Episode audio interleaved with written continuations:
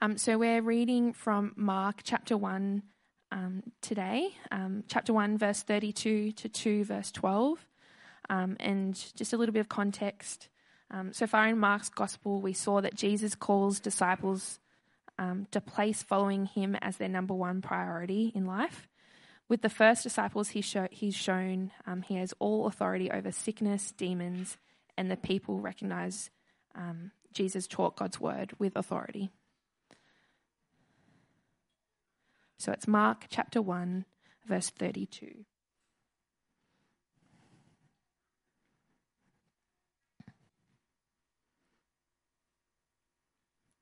That evening, after, this, after sunset, the people brought to Jesus all the sick and demon possessed. The whole town gathered at the door, and Jesus healed many who had various diseases. He also drove out many demons, but he would not let the demons speak because they knew who he was. Very early in the morning, while it was still dark, Jesus got up, left the house, and went off to a solitary place where he prayed. Simon and his companions went to look for him, and when they found him, they exclaimed, Everyone is looking for you. Jesus replied, Let us go somewhere else, to the nearby villages, so I can preach there also. That is why I have come. So he travelled throughout Galilee, preaching in their synagogues and driving out demons. A man with leprosy came to him and begged him on his knees, If you are willing, you can make me clean. Jesus was indignant. He reached out his hand and touched the man. I am willing. He said, Be clean. Immediately the leprosy left him and he was cleansed. Jesus sent him away at once with a strong warning See that you don't tell this to anyone, but go, show yourself to the priest, and offer the sacrifices that Moses commanded for your cleansing as a testimony to them. Instead, he went out and began to talk freely, spreading the news. As a result, Jesus could no longer enter a town openly, but stayed outside in lonely places. Yet the people still came to him from everywhere. A few days later, when Jesus was again when Jesus again entered Capernaum, the people heard that he had come home. They gathered in such large numbers that there was no room left, not even outside the door, and he preached the word to them. Some men came, bringing to him a paralyzed man carried by four of them. Since they could not get to him, oh, sorry, since they could not get him to Jesus because of the crowd, they made an opening in the roof above Jesus by digging through it, and then lowered the mat the man was lying on. When Jesus saw their faith, he said to the paralyzed man, Son, your sins are forgiven. Now, some teachers of the law were sitting there thinking to themselves, Why does this fellow talk like that? He's blaspheming. Who can forgive sins but God alone? Immediately, Jesus knew in his spirit that this was what they were thinking in their hearts, and he said to them, Why are you thinking these things? Which is easier, to say to this paralyzed man, Your sins are forgiven, or to say, Get up, take your mat, and walk? But I want you to know that the Son of Man has authority on earth to forgive sins. So he said to the man, I tell you, get up, take your mat, and go home. He got up, took his mat, and walked out in full view of them all. This amazed everyone, and they praised God, saying, We have never seen anything like this. Thank you, Kelly. Uh, that's terrific. Good morning, brothers and sisters. Uh, I'm going to lead us in prayer. Feel free to say amen at the end. Uh, let me pray. God our Father, we do pray that by your Holy Spirit you will empower me to speak the words of the good news of Jesus. Uh, Father, we, uh, my prayer is that each one here might experience the wonder, the joy, the relief of having sins forgiven. And so, Father, we pray that you'll humble each person here, uh, give us soft hearts to listen and to respond in faith, uh, believing in the Lord Jesus and his promises and his power. Amen. Now, I discovered this week, I was a bit slow to the party, but the United Nations has 17 urgent priorities for our world. So let me show you on the screen. They're numbered 1 to 17, but they're no particular order. so these are the 17 big worldwide matters. Uh, I'm sorry, the, your screen's missing today, so you'll have to look a long distance. Uh, so no poverty, zero hunger, good health and well-being, quality education, gender equality. Uh, anyway, you can you can read the rest. So, which would you say are like the top one or two? Just have a quick word to the person next to you. What would you rate uh, as the top? Because what they did is they had a worldwide survey and they said to people, nominate your top six, right? But you've only got time to nominate one or two, right? So have a have a quick discussion with the person next to you. If you can't read the text, you might be able to make it out by the picture.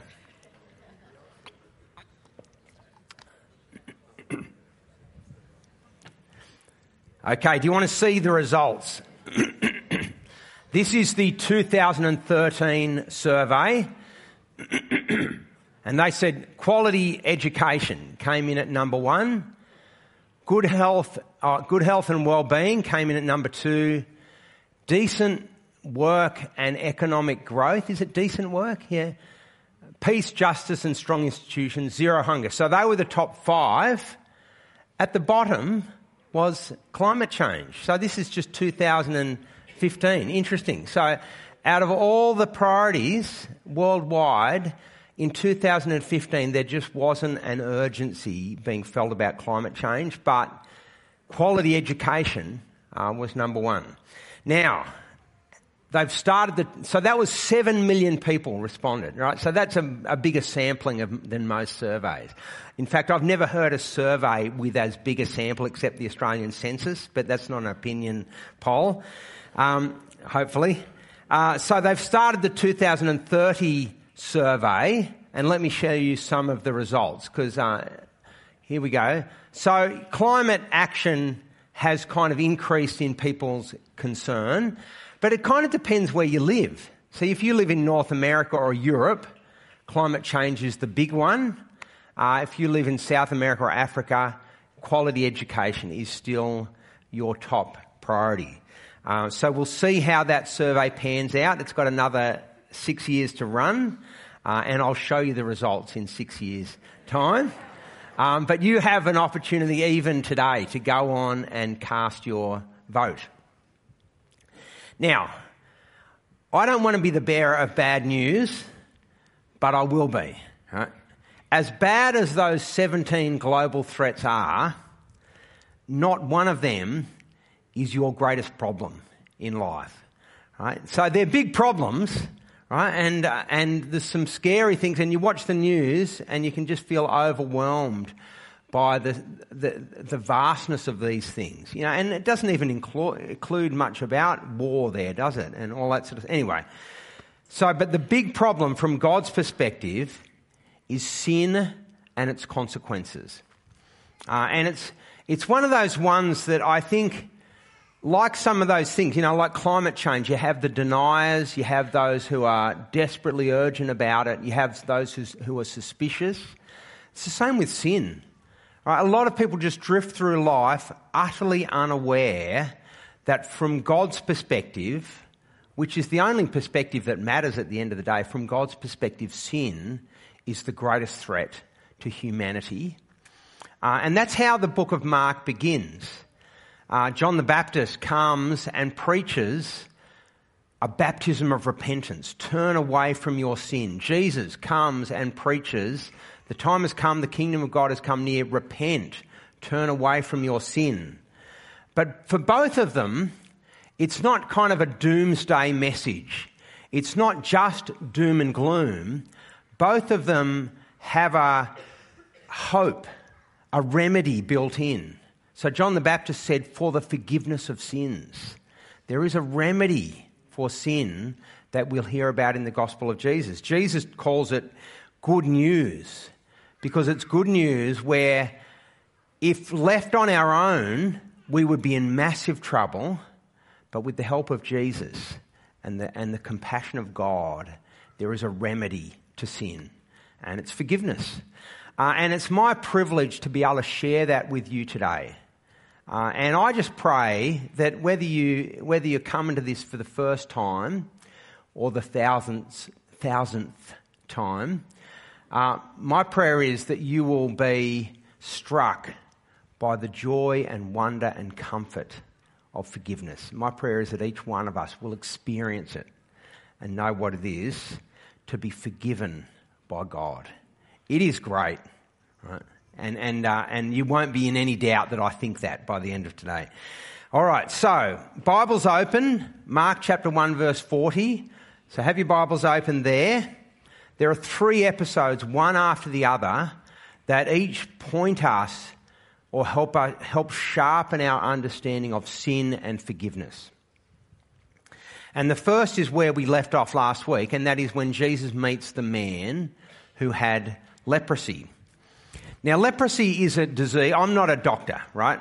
Uh, and I don't. All, I'm, all I do is say what I've read about these things, and if I'm wrong, come and talk to me afterwards, or just ignore it, right? And and, and but here, here's what I understand: leprosy is a disease. It causes open sores over the body. Up until last century, it was incurable in every culture, leprosy is socially alienating, which is, is fun. It's not funny, it's ironic because it's not actually contagious. Um, and so it's the stigma of it, the feeling that, oh, this person, there's something unpleasant, something dangerous about this person, and I don't want to get it, even though in reality you won't get it, right? It's not contagious. Um, in first century Israel, it was even worse. Leviticus chapter 13 says, The person with such an infectious disease must wear torn clothes. Let his hair be unkempt, cover the lower part of his face, and cry out, Unclean, unclean. Imagine having to do that. To cry out, Unclean, unclean, as a warning to those around about. How would you feel? uh, just so alienating. As long as he has the infection, he remains unclean. He must live alone. He must live outside the camp. Lepers were banned from the temple. Imagine having a leper as your child. Uh, and your par- like you know, imagine your parents not even coming near you to touch you, to give you a hug. Uh, imagine not having the shake or embrace of a friend. Uh, that was the life of a leper. It felt like physical, social, spiritual death, a death sentence. Now, this leper, as you can imagine, has heard something about Jesus and his power. He falls to his knees and begs Jesus, Please, Jesus. Verse 40 If you are willing, you can make me clean. Right? He's, he's, he knows Jesus' power he knows Jesus is able, but is Jesus willing?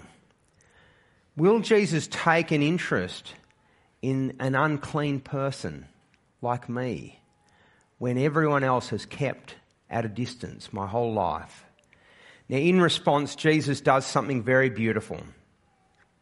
He reaches out and touches this man. Wow.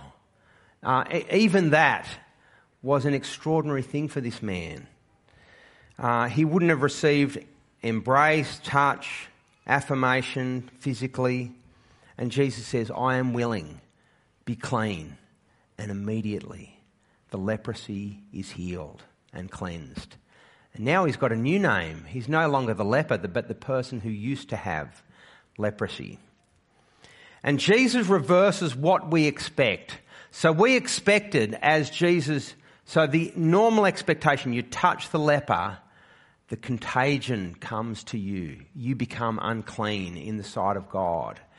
But instead, Jesus reaches out, touches the leper, and, and cleanness, healing, restoration sweeps over this man.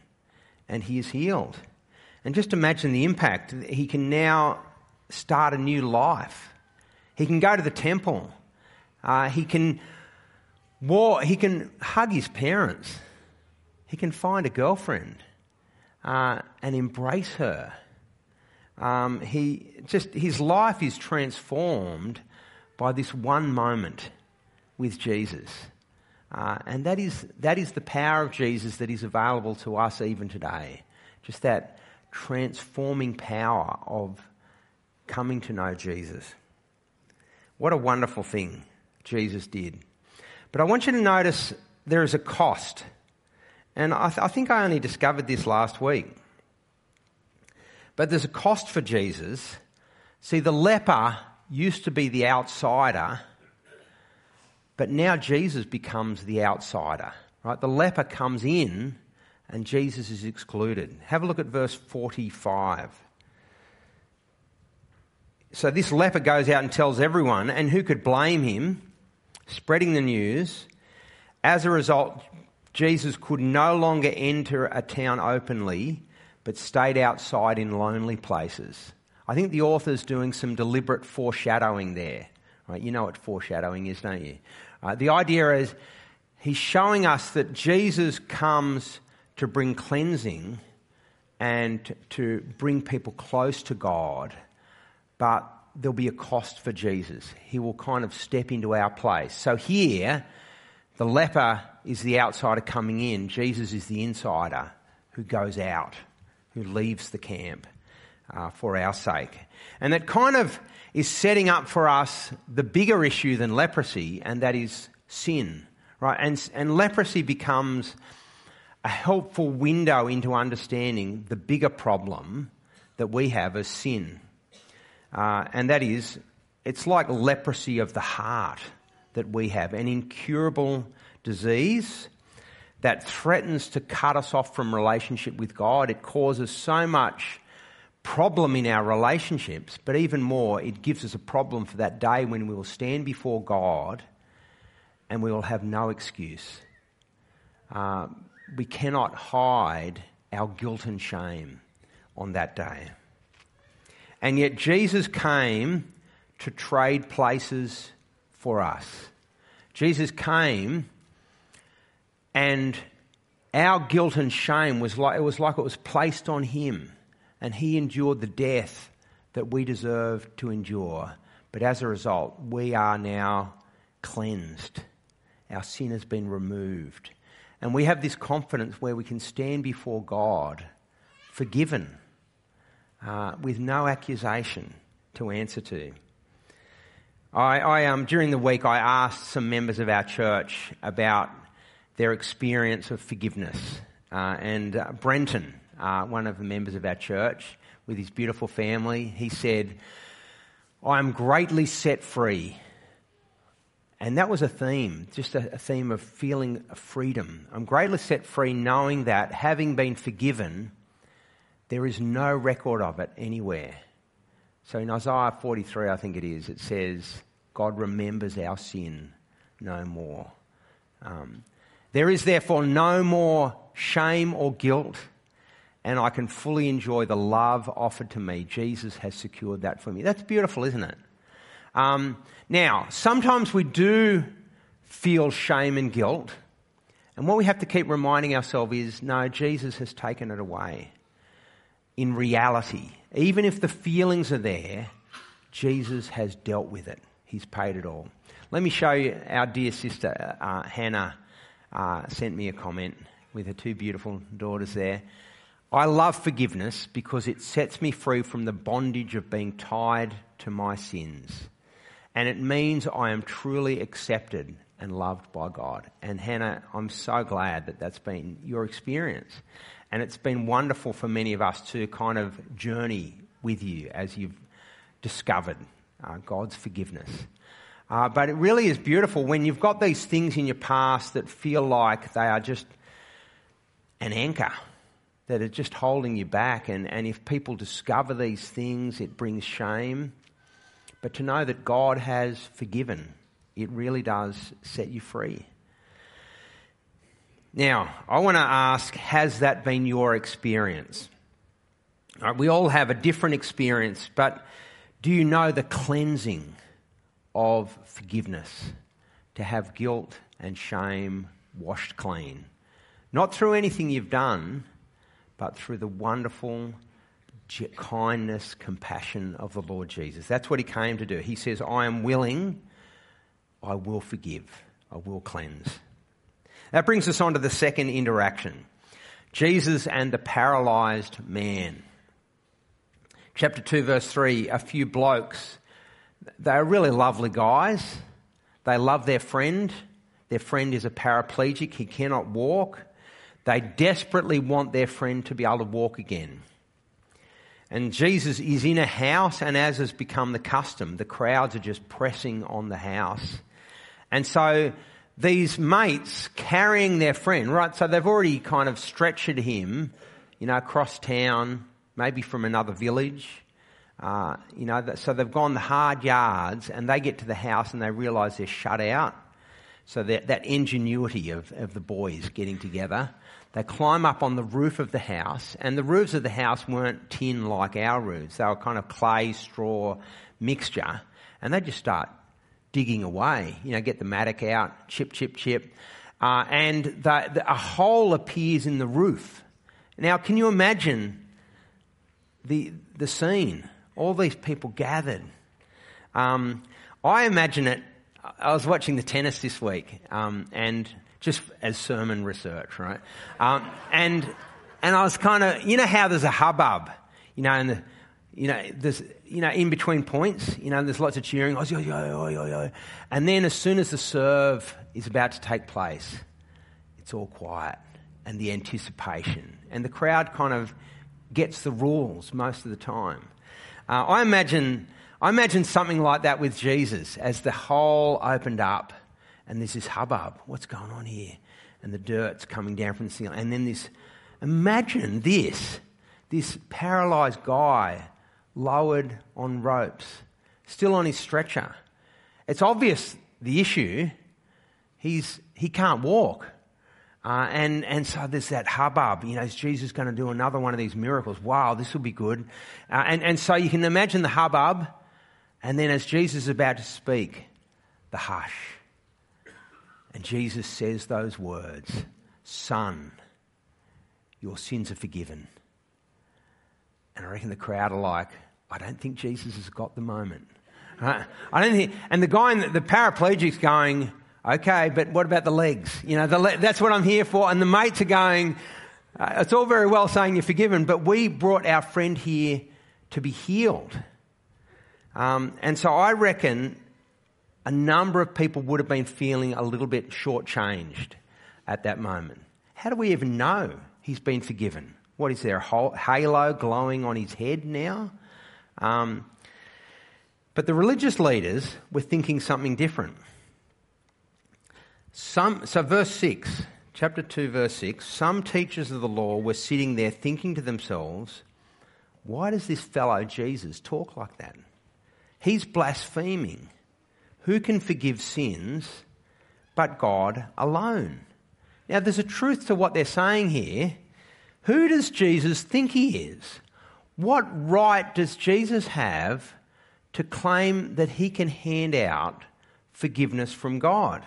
See, imagine Colin's been leading the service here today. Imagine Colin comes and slaps me on the face, right? He's not known to do that regularly, right? But imagine he just comes and just as out of a random act of craziness, comes and smacks me on the face. And then Rhonda says to Colin, Oh, Colin, it's okay. I forgive you. And I'd be thinking, well, that's all very well. He didn't slap you, Rhonda. It was me that he slapped, and so oh, it's my right to forgive, not Rhonda's. So who does she think she is to step in and offer forgiveness? No, you're not forgiven until I say so. Um, sin is effectively where we slap God in the face. Uh, this God who made us, who made us for a special relationship with Him. You know, He's just showered so many blessings on us. He made us in His image right from creation to enjoy that intimacy of relationship where we could rule over the world under Him and enjoy his blessings. And what we do is we take and take and take, but we don't give thanks. We don't acknowledge him. We run our lives our own way. And anytime someone suggests maybe we owe God something, well, we, we find that offensive. This is my life to do whatever I want with. And each time we do something like that, it's like we're slapping God in the face, saying, You have no right, you have no place to rule over me. And Jesus comes along and he offers to forgive on God's behalf. It's a big claim, right? And the religious leaders know it. So, verse 8 immediately Jesus knew in his spirit that this was what they were thinking in their hearts, and he said to them, Why are you thinking these things? Now, I want to have a pastoral moment for our church family at this point. This is an aside. Um, I just want to say, please don't try this yourself, right? You know how Jesus knows what they're thinking in their hearts? You don't, right? Um, you might think you know what's going on in someone else's heart, but your judgment is not as accurate as Jesus.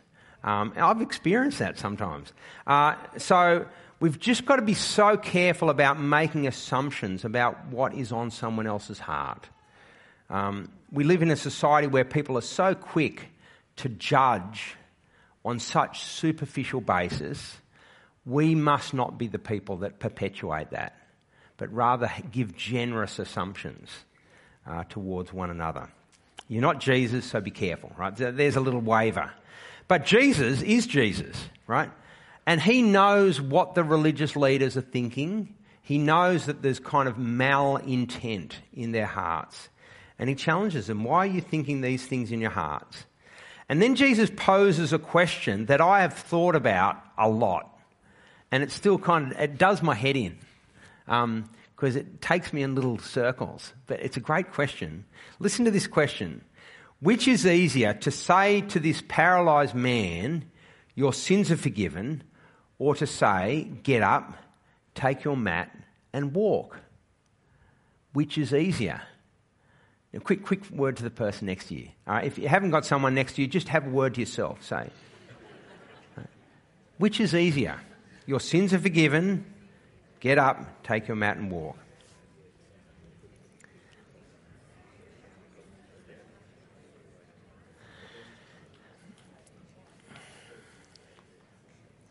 Okay, all right.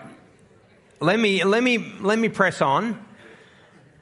Um, because at one level, it's easier to say your sins are forgiven, right? Because well, how can, how can anyone ever, ever know whether that's true or false? And so I could say it to all of you your sins are forgiven, and you wouldn't know, would you? You're not going to walk out of here glowing, you know, with a halo. Uh, so it's, so it's, but to say get up and walk, that's harder, isn't it? Because you kind of got to back it up um, with, in reality. And so on a superficial level, we know which is harder. It's harder to say get up and walk. Yet, before God, forgiveness of sins is our biggest problem. Forgiveness is harder because only God can do that. Right? Lots of people throughout history have done miraculous things, and who knows where their power comes from. Um, but forgiveness, only God can forgive my sins, and unless my sins are forgiven, then I face that dreadful prospect of standing before my Creator God being unprepared, um, being, being full of guilt and shame that has not been washed away, and I'll be utterly ill prepared for God to stand before Him on that day. So, I reckon at a deeper level, forgiveness is harder. Um, and so notice what Jesus says before he heals the paraplegic. Verse 10 But I want you to know that the Son of Man has authority on earth to forgive sins. And so he said to the man, I tell you, get up, take your mat, and go home. It's kind of like Jesus has used this dramatic moment to teach the whole crowd an important message. And that is, firstly, forgiveness is our biggest problem. Right? Even though the paraplegic didn't realize it, even though his friends didn't realize it, biggest issue of every person on the planet is my sins and having forgiveness. But, but also, what Jesus is setting up is the healing of this man, the way the man walks out in full view of them all, is a demonstration that Jesus does have the power to do the harder thing. He has the power to forgive sins. And I want you to listen to what our brother Darren Box said about forgiveness. This is a beautiful um, quote. Forgiveness is more important than being able to live right now without my wheelchair because being right with God is my deepest need and that lasts for eternity. Now, that's a beautiful quote, isn't it? And it's true. And I agree. Um, yes, Darren would love to walk again, and we would all love him to be able to walk again yeah, uh, with, with freedom. But forgiveness is more important to him because that's eternal. And with forgiveness comes the promise of that new creation where he will walk again. Uh, and all of our sicknesses and frailty of this life will recede into the background. But forgiveness is our biggest need. Tim Stevenson from Night Church said this Forgiveness is like having the colour return to your soul after it had been blackened for so long by carrying guilt and shame. And uh, Janine said this Realizing I am forgiven through faith in Jesus was initially totally overwhelming. Then it became the best gift I have ever received, a weight off my shoulders. When this man said, when Jesus said to the paralyzed man, Son, your sins are forgiven, it wasn't what people were expecting, but Jesus was proving that he can deal with our biggest need forgiveness of our sins. He can actually equip us for eternity, for that day of judgment and remove our sin completely. And again, I want to ask do you believe that? Is that something that you believe? Is that something you have experienced? And if not, it might be that you just need to keep coming along and finding out more. And I'd love you to do that. Please keep coming along. Hook into that life series on the 6th of February, uh, just as a way of becoming persuaded about these things. Or maybe you are persuaded and you just haven't taken that step. And I want to say, if that's you, maybe this morning is the morning to actually come to Jesus and say, Please forgive me through what you've done on the cross. but if these things are something you believe, like many of us do, I want to ask, will you be a good friend to those around about you, to your family and friends. See, these four guys that brought their mate, they loved him, didn't they? And they saw that he had a desperate need, and they were willing to go to great lengths and ingenuity to help their friend experience the healing that they knew he needed. Uh, little did these friends know as they set out that morning that they would actually be dealing with their friend's biggest problem forgiveness of sins.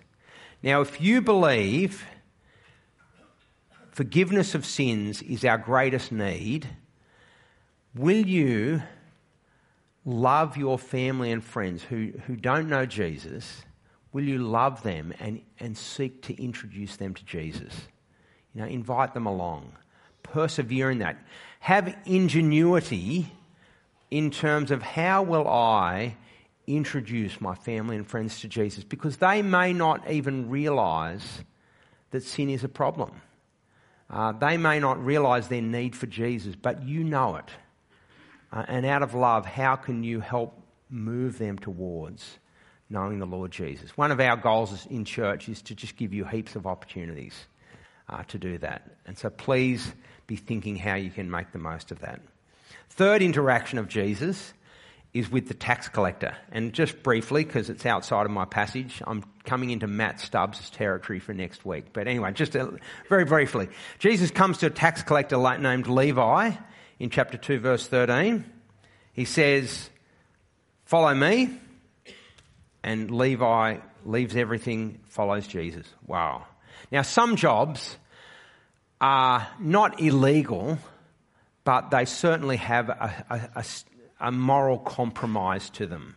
Right? So I'll give you a few examples of those sort of jobs in our in our world today. I've got to be very careful here, but um, like a sex worker, Right? A sex worker is a legal profession in Australia, but you know, given what we know about God, it it, it, it, it just would involve moral compromise to be a sex worker or a pornography magazine producer.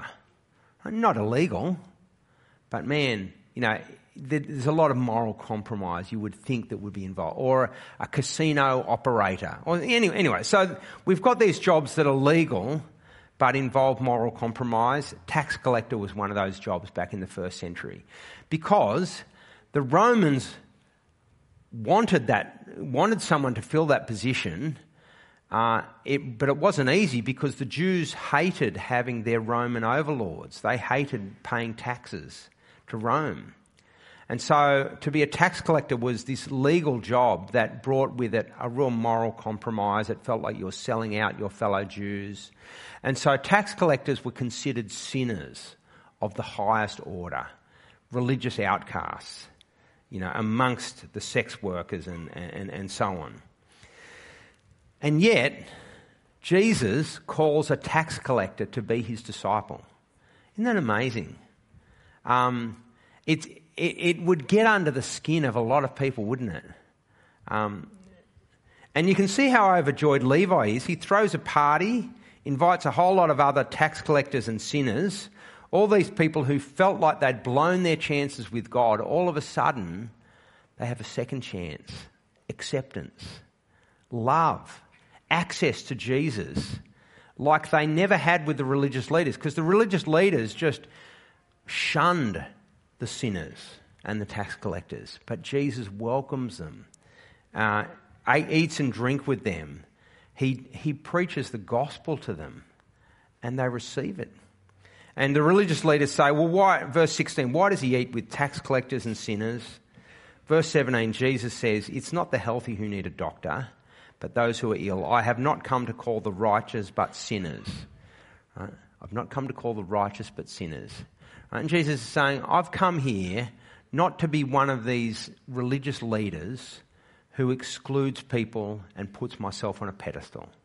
I've actually come for sinners, for sick people who need the healing of forgiveness. And so instead of trying to hide your sin, Jesus wants you to come clean with it. Ask his forgiveness and trust his promise that he will forgive completely. And here at the Lakes, we are a community of forgiven sinners. That's who we are. We're not defined by our past failures. Uh, look, at, look at a few more quotes from our church members. Forgiveness opens the door to everyone, all walks, all pasts. Forgiveness comforts. We're meeting together on the same footing, all sinners, all needing forgiveness. No one is better than anyone else.